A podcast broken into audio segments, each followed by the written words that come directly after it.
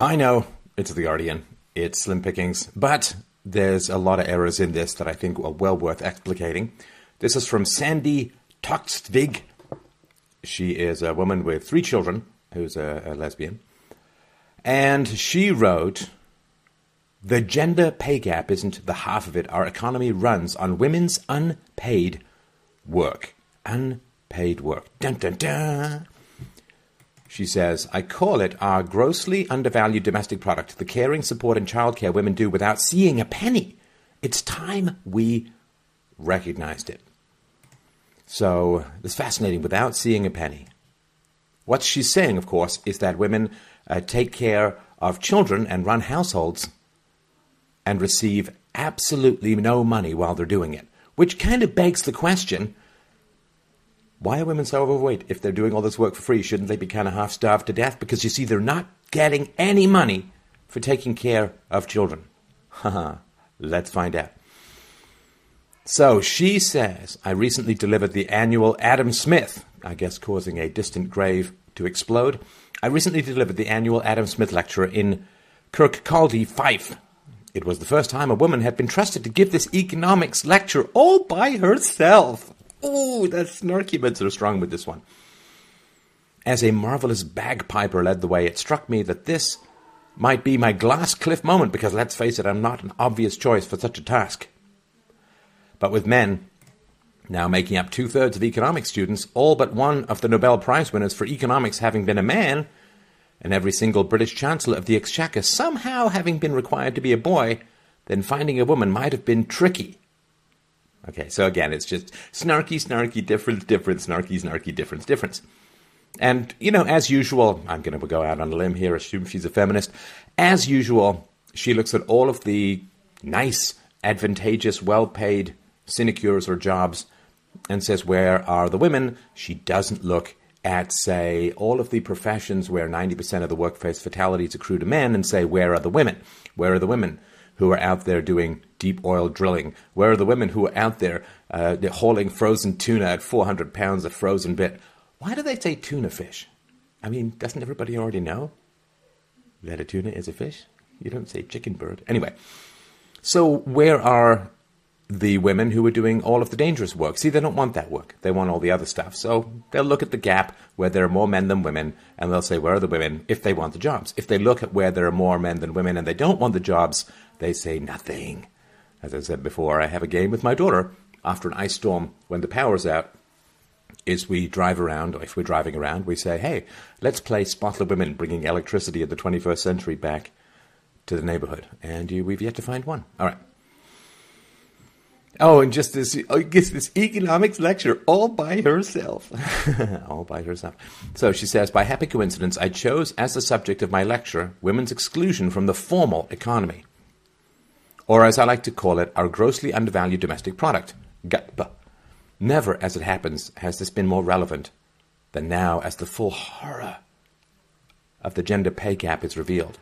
I have so enjoyed watching the debate unfold. Highlights include accusing women of conflating pay discrimination with the gender pay gap. Silly women. Though nobody benefits more from this apparent confusion than the companies evading legal action.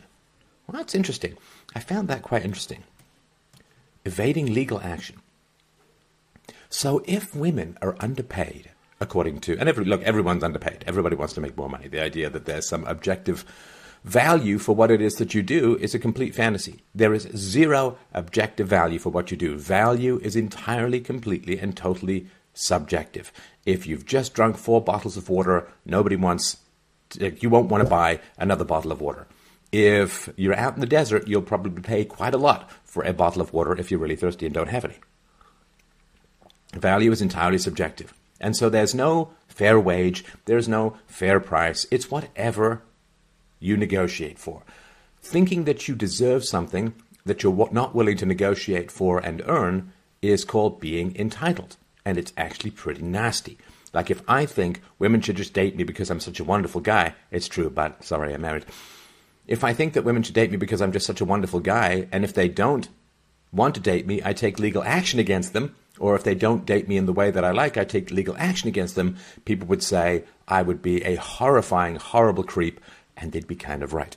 And so what she's saying here is companies who are evading legal action. In other words, if women don't negotiate for what they want, if they can't negotiate for what they want, they run to the government, they run to the police, they run to the law courts, all of which are part of the patriarchy in order to get what they want. Hmm, I don't get what I want, so I'm going to run to men to give it to me. Yeah, I'm having trouble seeing the empowerment in that, but of course, that's the point, right? So she says, better still are those bemoaning the lack of explanatory data while dogmatically concluding that the gender pay gap has nothing to do with discrimination in hiring or promoting or uh, promotion decisions. And my absolute favorite, let's not forget the pro-choicers. These are the three women on this planet whose privilege and adoration of unfettered capitalism leads, to, leads them to infer that women simply choose to work for less and guarantees them a slot on every talk show in the interest of balance. So she doesn't like the women who who disagree with her. and you see, the only reason that any woman would disagree with her, because you see, she's very pro woman. So the only reason that a woman would disagree with her is because that woman is privileged and they adore unfettered capitalism. So, leftist imaginary pedestal talking point called privilege and an argument based upon other people have just weird feels that are wrong, adoration of unfettered capitalism. Gee, I can't imagine why there aren't more female prominent econo- economists. Very strange. That women simply choose to work for less. Well, uh, I don't know what that means. In the free market, if you can't neg- negotiate for more, um, you end up working for less. I don't know what to say. You know, there's, um, I think it was Steven Soderbergh who made the first Ocean's Eleven remake, and his argument was, you know, there used to be all these movies with big movie stars, lots of big movie stars in them, but now movie stars are so expensive that you can't have a movie with a whole bunch of big movie stars in it. So he went to the actors and he said, Would you willing to work a little less in order to work with other movie stars? And I think that they did. So they chose to work for less for the sake of some other particular cause. Maybe they wanted to work with their friends, right? Uh, like Matt Damon, I think, is friends with George Clooney, who is friends with uh, Leftist Evil. And so, if they wanted to work together, they couldn't. You can't really afford them both for movies. So so they chose to work for less. I don't really, I can really understand this. If you, if you accept a job and you accept the pay, you're choosing the job and the pay. Like, I don't really know what to say. When I was a waiter, I made money based upon how well I pleased the customers. It's one of the essential customer satisfaction things that everybody should go through. But I mean, choose to work for less. I don't know what that means if you're willing to accept a lower salary, less than what? You get paid what you negotiate for. There's no objective third party physics that says what you're worth. You get what you negotiate for. You know, I ask for people to support what it is that I'm doing in this show. And a, a few of you do, a lot of you don't, to be honest with you. And uh, it's a little parasitical. You know, it's a, I mean, you know, if you're just starting out, great, enjoy. But if you enjoy the work that I put out and you don't contribute a penny, you really are relying on other people doing the right thing in order for you to gain this kind of education. So you really should, you know, New Year's resolution, have more integrity in this realm. freedomainradio.com forward slash donate to help me out. Thank you very much. So, the pay gap isn't the choice of women. It is both a cause and a consequence of gender inequality. In many respects, it is more important than pay discrimination because it shines a light on the deep structural inequalities in every part of our society and economy. So the pay gap isn't the choice of women. So the jobs that women choose and the pay that they are willing to accept has nothing to do with the choice of women. I don't really understand what that means. Do women have no agency? Do women have no choice? Can women not negotiate for more? Are women fundamentally unable to ask for what they want? I don't know. It seems kind of weird to me. Anyway. Now, are we going to get any facts uh, coming up? No, no, not really. What we're going to get is lovely little touching anecdotes, you know, little hallmark cards and so on, so that you feel gushy and women are wonderful, sentimental. So she says, on my way to the lecture, I stopped at the Cottage Family Centre in Kirkcaldy. This wonderful community service was set up by a group of local parents in 1987 and provides a lifeline to poor families in the area. That sounds very nice. In 2016, its Christmas appeal provided food and presents to 300 children.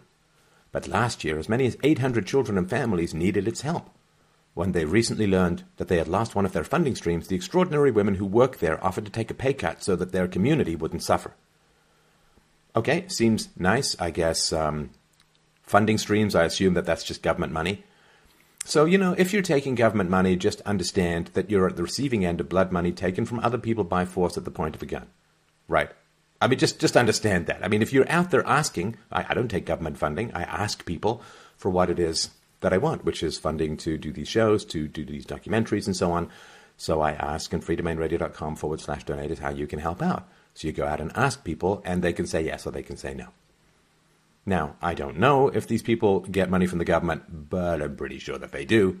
And so, if yeah, if they don't get enough coerced money, no, they take offer to take a pay cut so that their community wouldn't suffer. So, the pay gap isn't the choice of women. They offered to take a pay cut. I'm, I'm having trouble squaring this particular circle. If the pay gap isn't the choice of women, but women voluntarily offer to take a pay cut, how on earth is the pay gap, pay gap not the choice of women? Let's find out, shall we? I'm sure there'll be more. All right. The cottage, this is the uh, charity she's talking about, is a stark reminder that poverty is gendered. Dun, dun, dun. Most of the people it serves are women and children who have been first in line of fire for austerity. Ah. Now we are starting to get some kind of explanation here. the mystery is beginning to unfurl, the fog is beginning to part.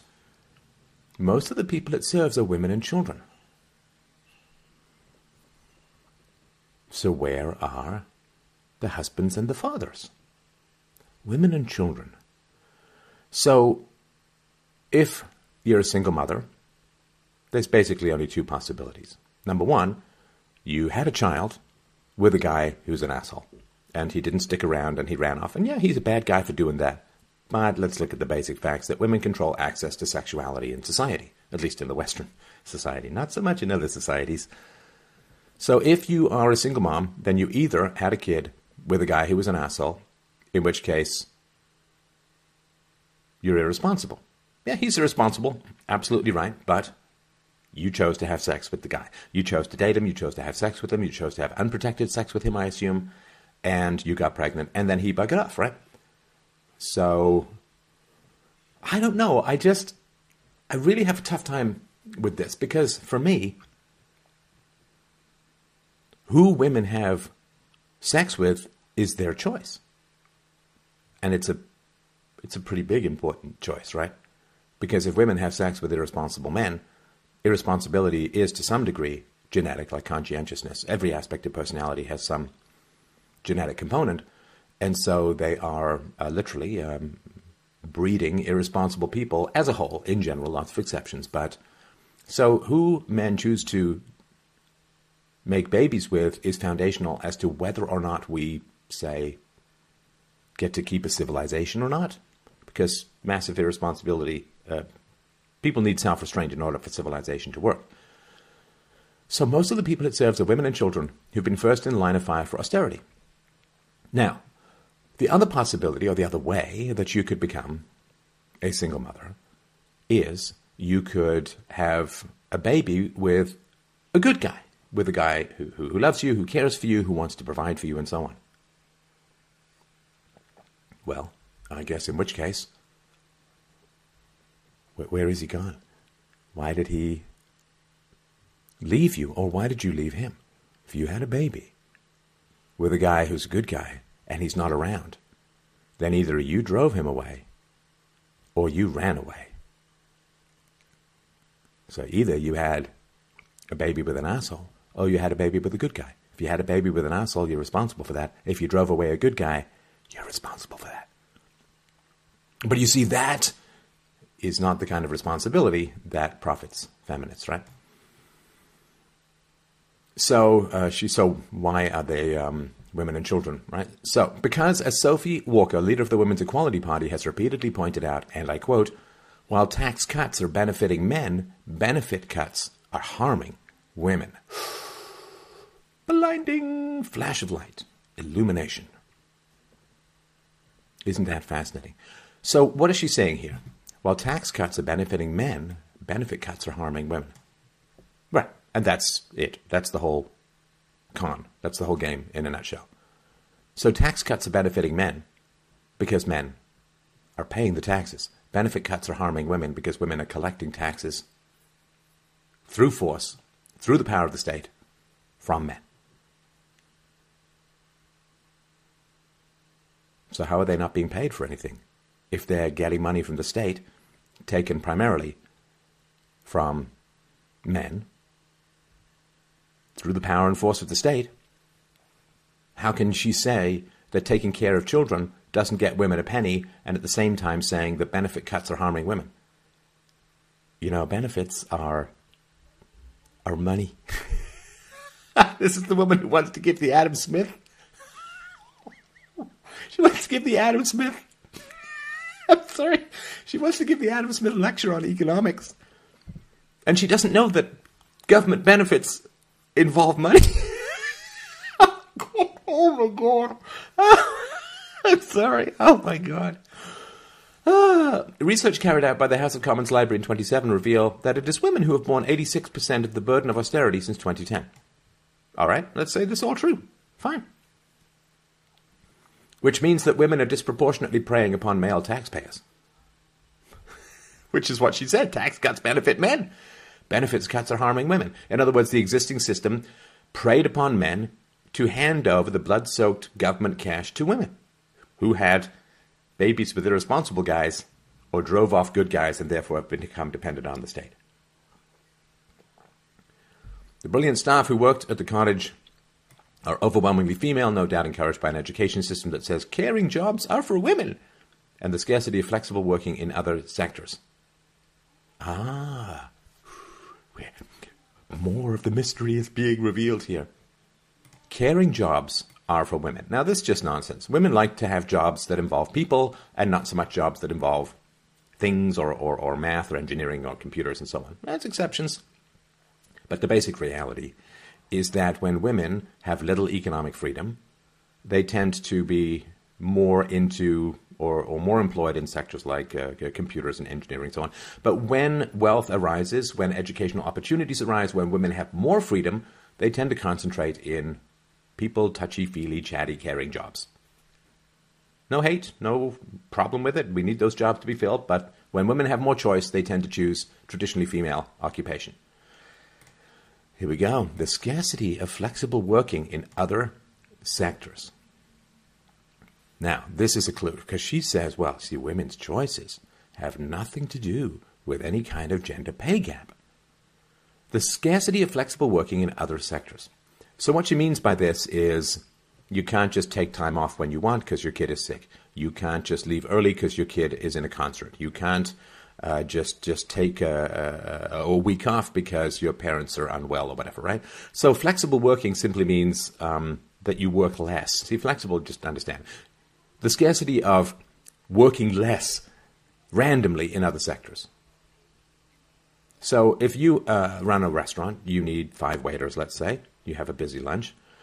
If um, three of your waiters are women and two of them call in sick or say, I can't come into work because my kid's sick or whatever, you can't really run your restaurant. And it's a disaster because it's really, really hard to get people to come into a restaurant and, and sit down and eat. And it's really, really easy for them to never come back if they don't have a good experience, if their food arrives cold, uh, if the waiters are too slow, if all of that, right? So flexible working is kind of this weird entitled thing. It's like I want to have the option to randomly work less than other people, and I want this to have no effect on my income or my opportunities. I mean, can you imagine if benefits randomly went down by 10 or 20%?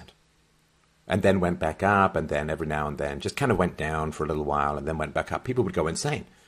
And it's like, well, no, no. See, the people who are processing this all, they just have flexible working arrangements. So they go insane. Can you imagine if um, the people who deliver electricity to housewives at home, you know,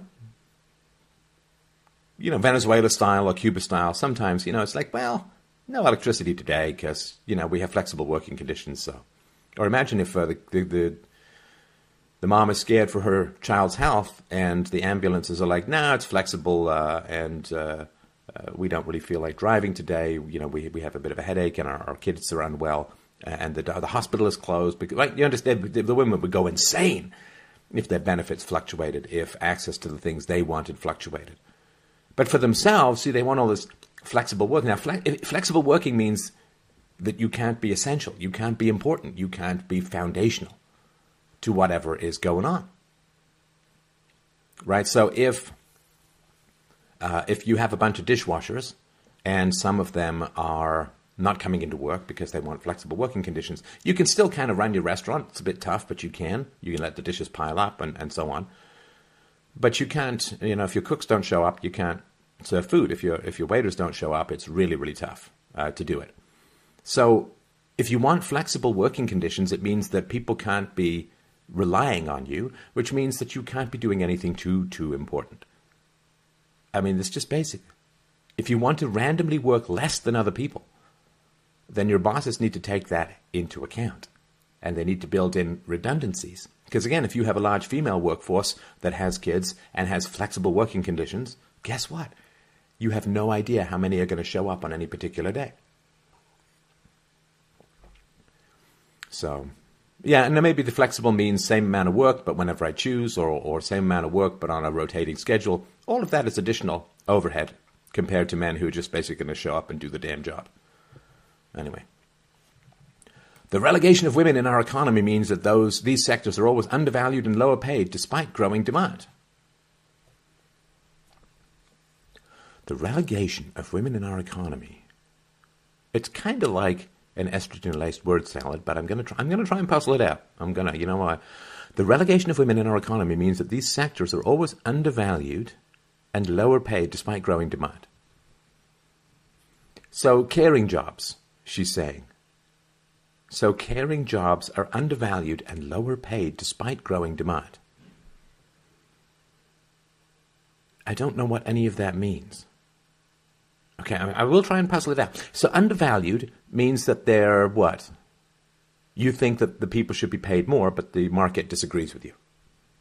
Okay, I think philosophers should be paid a million dollars a day. unless unless I check my donations today and I'm very pleasantly surprised. Oh look, I'm I'm undervalued. I'm undervalued. Ah, and lower paid despite growing demand. So she has to explain if there's growing demand, why pay is not going up, right? So if there's growing demand, then what happens is the pay tends to go up. If the growing demand is matched by growing supply, then the pay is not likely to go up, right? So, like when women were lured with Marxist breadcrumbs into the hellscape of the modern office, uh, leaving their children, communities, culture, and future and civilization behind, then what happened was the wages for men went down because you had a big pouring in of women into the workforce. And so wages went down and you didn't really end up making a lot of money. But on the plus side, you did end up dumping your kids in daycare, which destroyed their capacity to bond for the most part. So, undervalued. I don't know. So, you want women to get paid more. You know what you can do? You know, here's a here's a funny thought. You know, if if if you want women to get paid more, instead of whining and nagging and wasting internet brain bandwidth on, on The Guardian, what you can do, my dear, is you can um, you can start a company and hire a bunch of women. You see, that will increase demand for women, and you can pay them a lot rather than complain. Like, I just get kind of tired of people who whine and nag about things rather than doing something about them. Like, I complained a lot about modern philosophy, so then I went out and started the world's biggest philosophy show to talk about philosophy. So, I don't know. One of the reasons that they're lower paid, my dear, is that you're not hiring them much, right? Or you, you know, you're not going out there and, and saying, I want to hire women with small children uh, to work in my factory or to work in my business or whatever and make a huge amount of money. Because here's the thing this is what is such a con about this kind of crap is that the leftists say that businesses are just greedy and they're solely motivated by profit, right? Now, let's say that women out there can produce $50 an hour worth of value, right? But they're only being paid $10 an hour.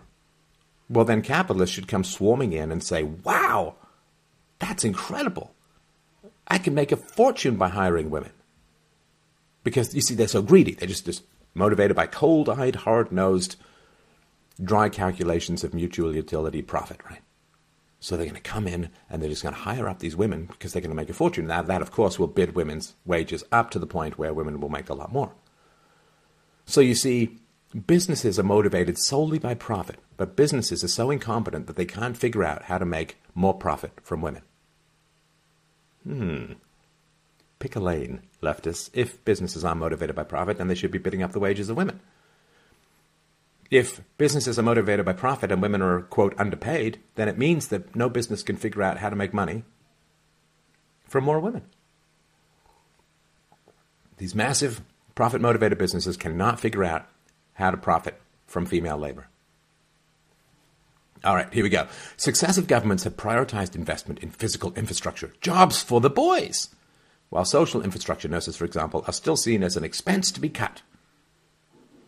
Ah, you see? Physical infrastructure, jobs for the boys. Now, wh- why are those jobs for the boys? Is it because they're cold? Is it because they're uncomfortable? Is it because they're a little dangerous? Is this why, when you see men working on the roads, you may see one token woman there with a stop sign? chewing gum and looking bored? Why, why are they jobs for the boys, my dear? Why, why, why aren't you talking about how women should be going into these hard, demanding, smelly, difficult, dangerous jobs? Is it because women have 50, sorry, 40% less upper body strength than men? Is it because women are generally physically quite frail? I don't know. Could be any number of things. But why why is physical infrastructure jobs for the boys? while nurses are jobs for the girls. Hmm. Are you going to complain that there aren't enough male nurses?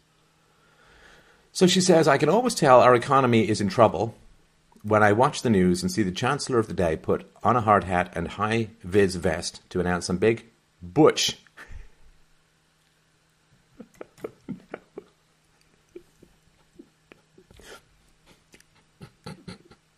I'm sorry, I forgot about that part. Some big butch building project. That's right. Highways are lesbian. it's a butch building project. Sewage systems, you see. Well, I guess they're similar to dikes, but I mean, good heavens.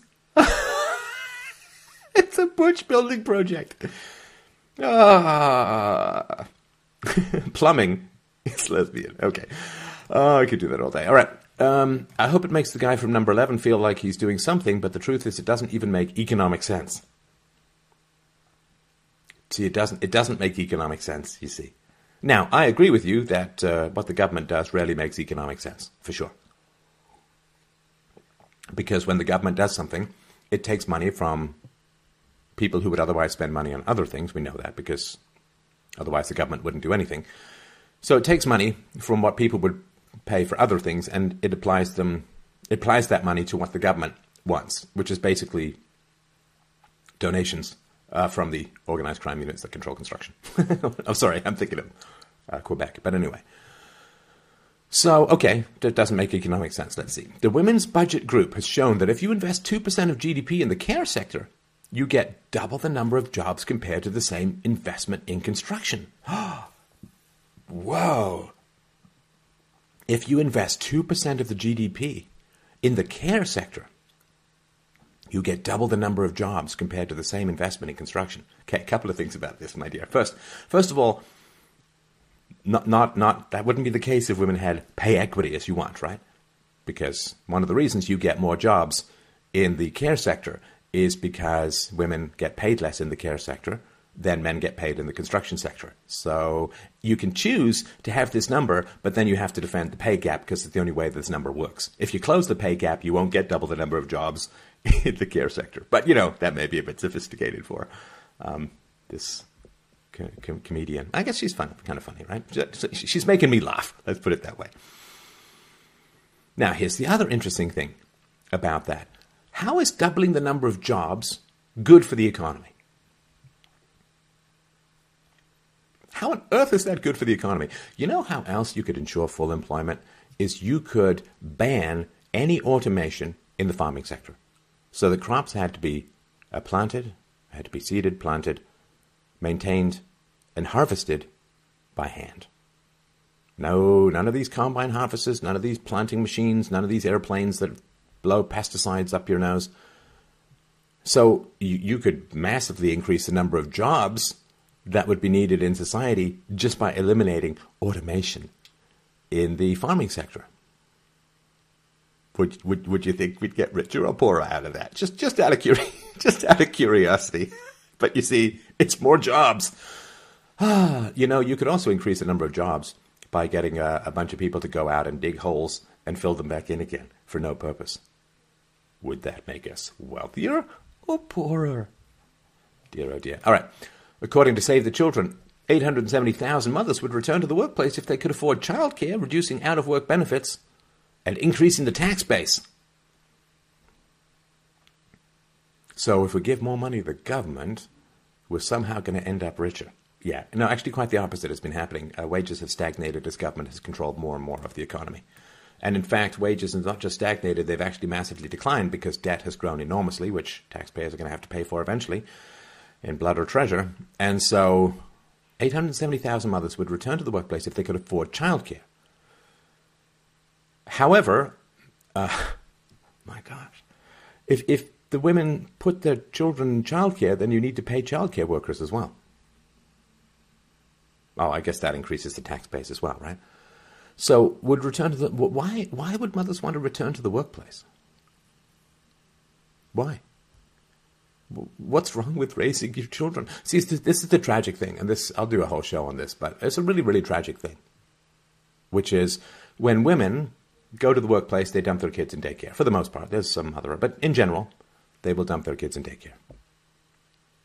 And what does that mean? Well, I worked at a daycare for years as a teenager, and let's just say it's it's it's not chock full to the brim of people who really understand and want to transmit Western cultural, uh, religious, and moral values. Right, a lot of people who can't really speak English, a lot of people from other countries and other cultures and other races, and you lose the transmission of your culture when you put your kids in low-paid foreigners' hands. Right. As I said uh, on Twitter a while back ago, could you imagine? It's your 10th wedding anniversary. Your uh, wife is looking forward to a nice evening out with you, and what you do is you send her some guy named Raul who barely speaks English. And and you say, she's like, well, what do you, I don't want to go out with this guy. I mean, I'm, it's my anniversary with you. I want to go out with you. And you're like, no, no, it doesn't make any difference whether it's me or just some foreigner who barely speaks English. What does it matter? and she'd be really, really upset. Well, that's kind of how your babies feel, you see, when you when you dump them in daycare. They want you. They don't want some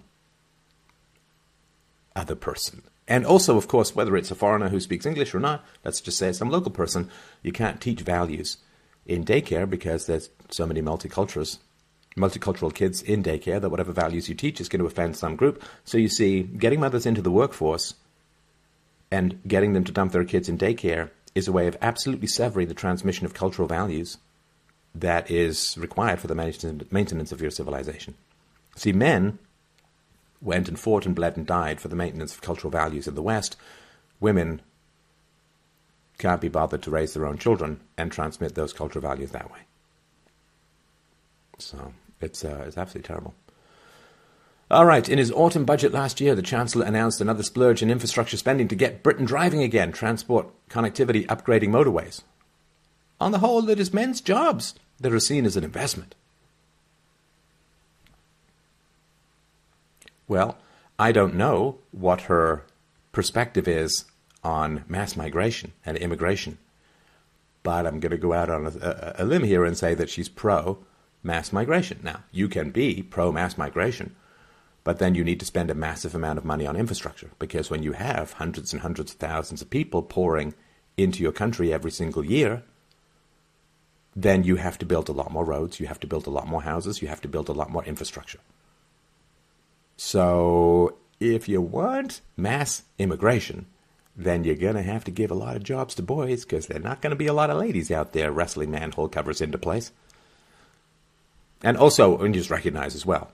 So, for the welfare state to work, you need a high IQ population. High IQ population means that the smarter you are, the more value you get from working, economic value you get from working relative to the welfare state. But if you have a bunch of lower IQ people in your society, they'll make more money from the welfare state than they will from working. So if you want mass migration, just understand it's going to completely crash the welfare state. That's all. I mean, just need to understand what the consequences are.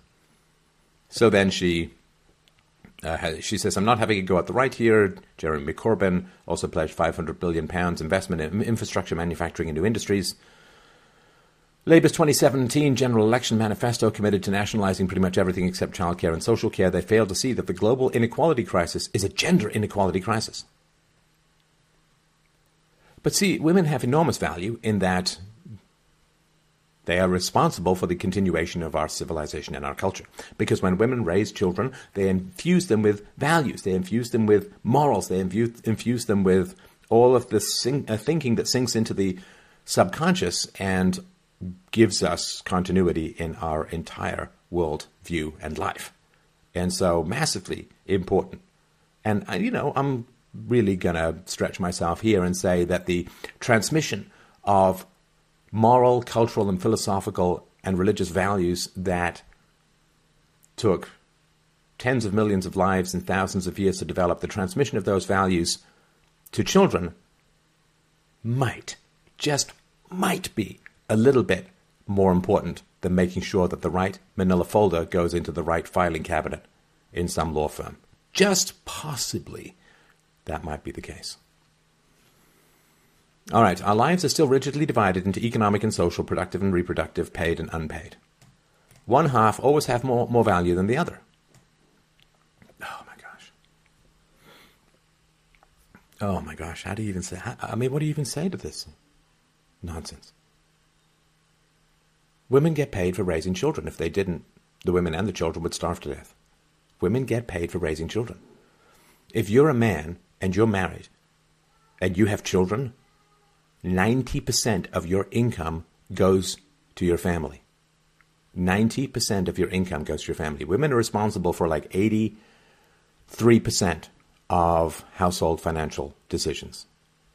Men earn, women spend men go out and make money. If you have like a stay at home wife and children who she's raising, then you go out to work and you hand over your paycheck to your wife, and you're lucky to get an Xbox game every second month. So, this idea that women don't get paid for raising children, women do get paid for raising children. Otherwise, they would all starve to death. They'd be homeless. So, women do get paid for raising children. And the best way for women to get paid is to have a responsible man pay for them. And the worst way is to have a single mother with government money. So I don't know, it's just kind of weird. There's no such thing as unpaid motherhood. Unpaid motherhood is starvation, is homelessness. Women get paid. I don't know, it's weird. They don't get a paycheck. They get something even better than a paycheck. You know, when men have to get up early and go to work and, and drive through the snow to some crappy job and so on, do you don't think they want to be staying home? Tickling their babies' feet and giggling over mobiles? Trust me, I've been a workaholic in the male, very male field of software. I, I was a software entrepreneur. I, I remember working straight, three days straight to get a product ready for delivery. And I've also been stay at home dad playing with, with a baby, and it's not even close. It's not even close. I mean, everything that I built in the software field is now obsolete and probably isn't being used anymore because this was 20 years ago. But uh, my daughter, well, she's continually upgrading. so one is for the past, decays and falls away. One is for the future and is a foundation for everything. It's beautiful. So the result, so one half always has more value than the other, she says, economic and unpaid. The result is that the redistribution of wealth in this country and globally is too often from the poorest woman women to the richest men. Oh man! But you see, if if if and this is the lack of continuity that people have when they're ideologically driven. Because earlier she said the tax cuts benefit men, but but benefits um, sorry the tax cuts benefit men, but benefits cuts rob women. So if men are paying taxes to support women, and the richer you are, the more taxes you pay, and the poorer you are as a woman, the more benefits you receive, then how often, how, possible can it be that the redistribution goes from the poorest women to the richest men? See, that would be to have 70% tax on women or 60% tax on women being paid to rich men. Everybody knows the basic freaking reality is the exact opposite. That the richest men pay massive amounts of taxes, which is taken by force from the government and distributed to poorer women. Those are the actual facts of the matter. But I guess actual facts are a bit of a challenge for ideologues, right? And look, wealth is not redistributed. Wealth is created. Wealth is created. If I sit down and I write a haiku or a poem, I haven't stolen your haiku or poem. I've created something new.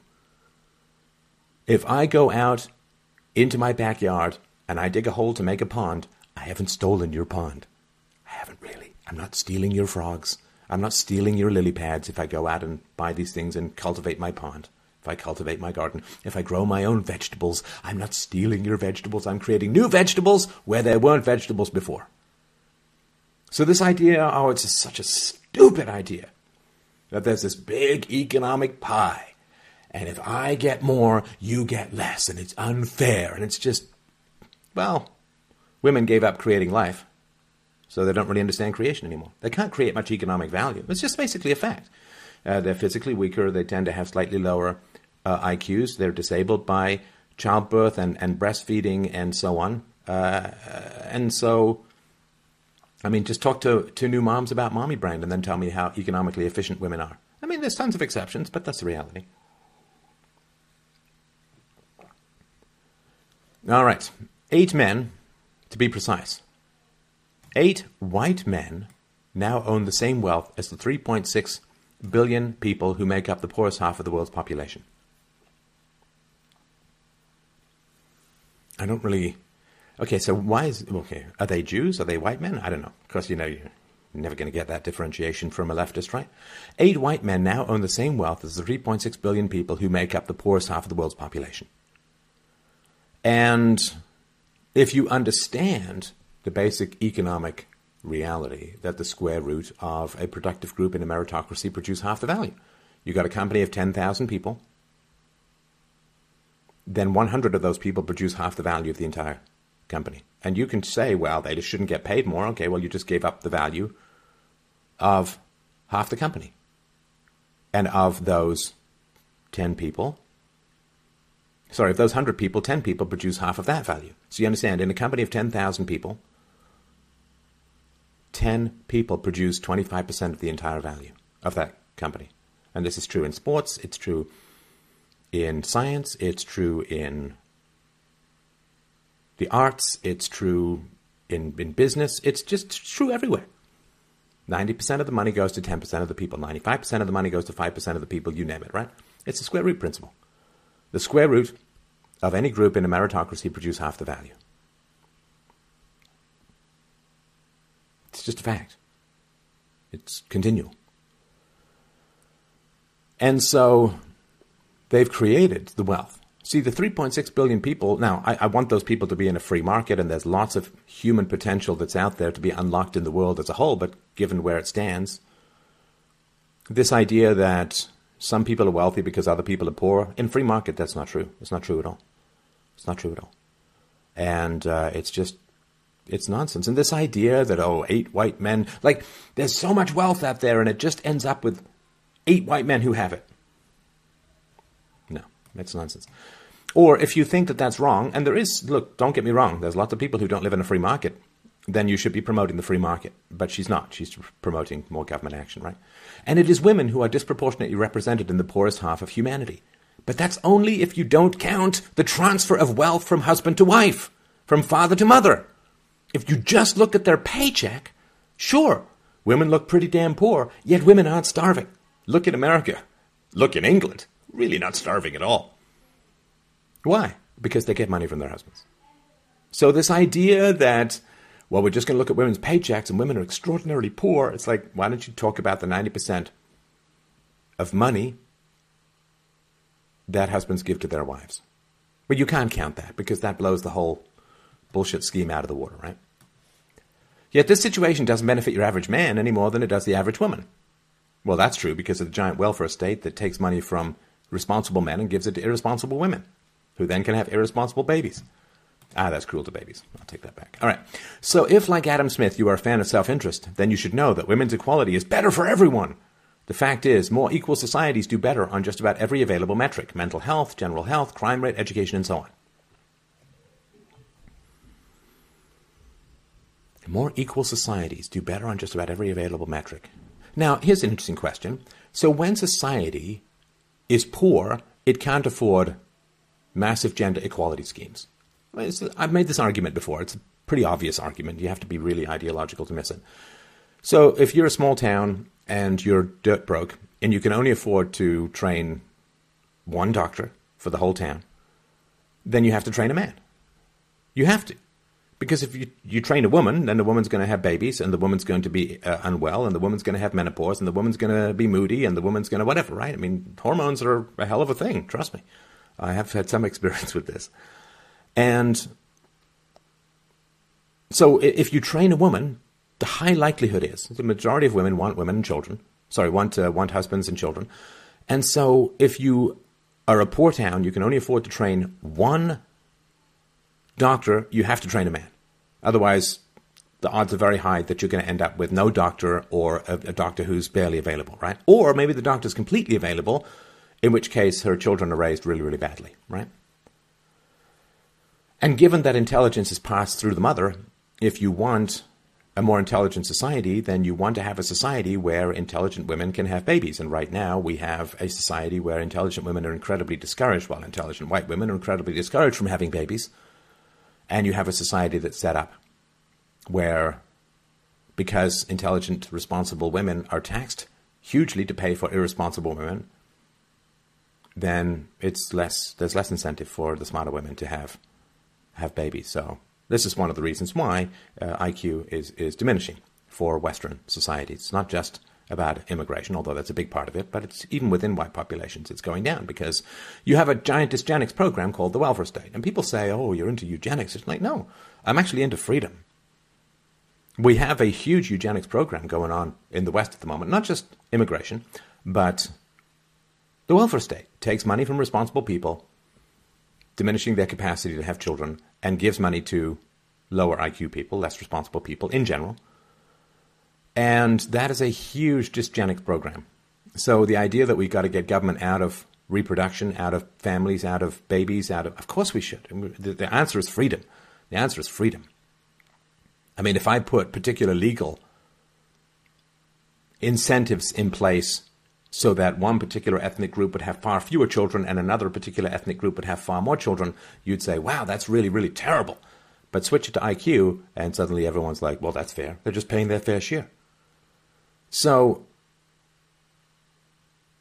in the, the very idea that you're going to try and get female equality in terms of economics, you already have to have the giant luxury of massive amounts of money in order to even think about that kind of stuff.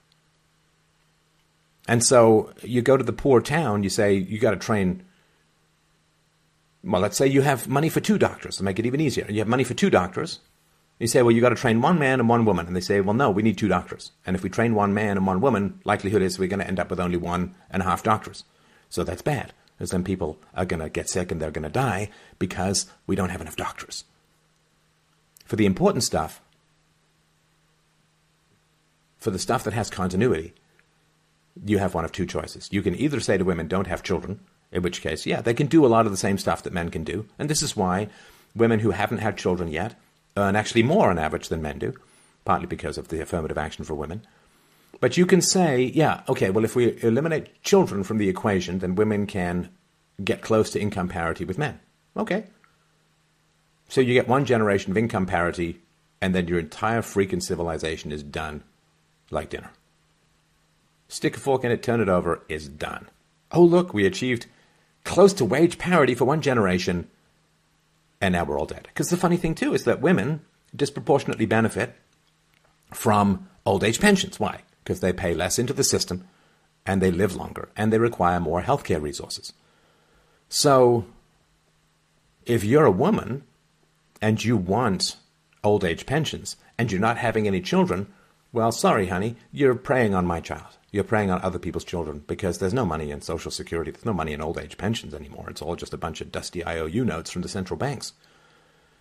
So if you want old age pensions and you're, will not, you're not willing to have the children that are necessary to pay for your old age pensions, well, then you're just an economic vampire. You're just preying off other people's children. You're not willing to do the work necessary to have a continuity of economics that pays you in your old age. It's gross. It's predatory. It's vicious. It's selfish. It's narcissistic. It's entitled. It's horrible. So when she says here, more equal societies do better on just about every met- available metric, it's like, no. Society has generated enough excess cash that can start to muck about with these utopian egalitarian schemes. It's not like you magically bring in equality and everything else gets better. It's it's reversing the cause and effect. So, anyway, let's see here. Mr. Smith, I guess Adam Smith, the father of modern economics, lived with his mother until she died. It was her invisible hand, her GUDP, that left him free to write his great works. I think it is now time to honor her contribution too, but hey, what would I know? Wait, she was an entrepreneur? I don't know much about uh, Adam Smith's. I know that he fell into a ditch and mistook and put butter in his tea and wrote great works of morals and economics. I don't know much about his mom. So, wait, his mother was an entrepreneur? His mother had all of this money? Or did she perhaps inherit the money from his father? Or did some other man who had created the money give it to her? Well, you can have equality and then you don't have continuity. You can have equality by shifting women into the workplace, but then what happens is none of your cultural values get transmitted because daycares won't do that, and your civilization dies. You can have women's equality in an economic sense, or you can have a civilization in a linear sense. And given that Western civilization is the one that's been the very kindest and best to women in all of human history and across all of human contributions, the fact that women seem to be so eager to import cultures that are going to undermine and destroy it, and to go to work and refuse to transmit those cultural values to their sons and daughters. It's so strange. The society that treats women the very best in all of human history seems to be the one most targeted by women for very, very rapid destruction.